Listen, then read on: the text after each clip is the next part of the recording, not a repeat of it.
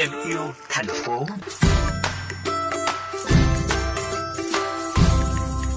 Là một trong những đô thị lớn và phát triển bậc nhất cả nước, thành phố Hồ Chí Minh đang phải chịu tình trạng ô nhiễm không khí khi chỉ số chất lượng không khí ở nhiều nơi vượt mức cảnh báo đỏ, đặc biệt vào thời điểm cuối năm.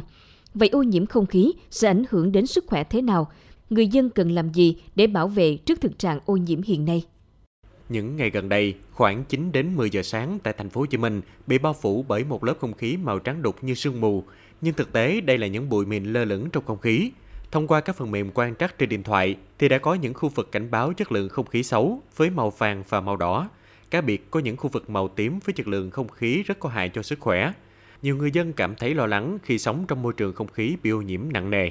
Với lại bụi bặm nó làm cho sức khỏe nó cảm thấy nó không có được như xưa, nó giống như hồi xưa ông bà tôi sống lâu bây giờ hôm nay chắc ba mươi tuổi chắc đứt bóng rồi. Thì thấy không khí ấy như vậy thì còn lo ngại tại mấy bữa nay thấy cái tình trạng bệnh là hô hấp về nhiều ấy. Những cái tình trạng sương mù như thế thì tôi cảm thấy khá là lo lắng về sức khỏe của mình.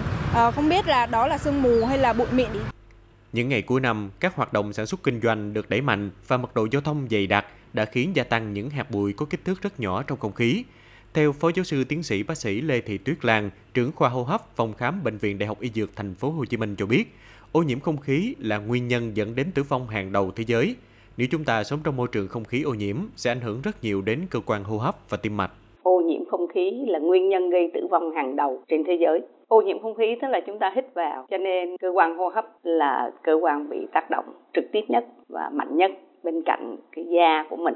Thì hô hấp và tim mạch là hai cơ quan bị trầm trọng nhất nhưng mà tất cả những cơ quan khác đều có thể bị ảnh hưởng để bảo vệ sức khỏe của mình trước sự ô nhiễm không khí hiện nay, theo bác sĩ Lê Thị Tuyết Lan, người dân nên lựa chọn thời điểm ra ngoài thích hợp và dùng khẩu trang đúng cách. Thì mình sẽ đi ra ngoài trễ hơn so với cái thời điểm nhất là sáng sớm và buổi chiều tối. Đó là hai cái thời điểm mà xấu nhất. Thì mình không nên ra ngoài.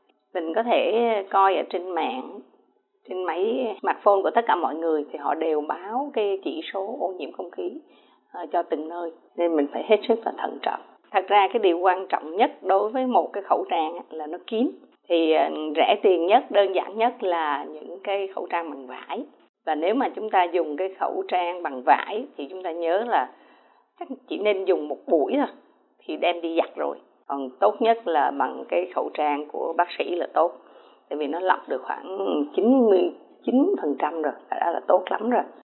Ô nhiễm không khí đã và đang trở thành vấn nạn đối với sức khỏe người dân và ảnh hưởng lớn đến mọi mặt xã hội.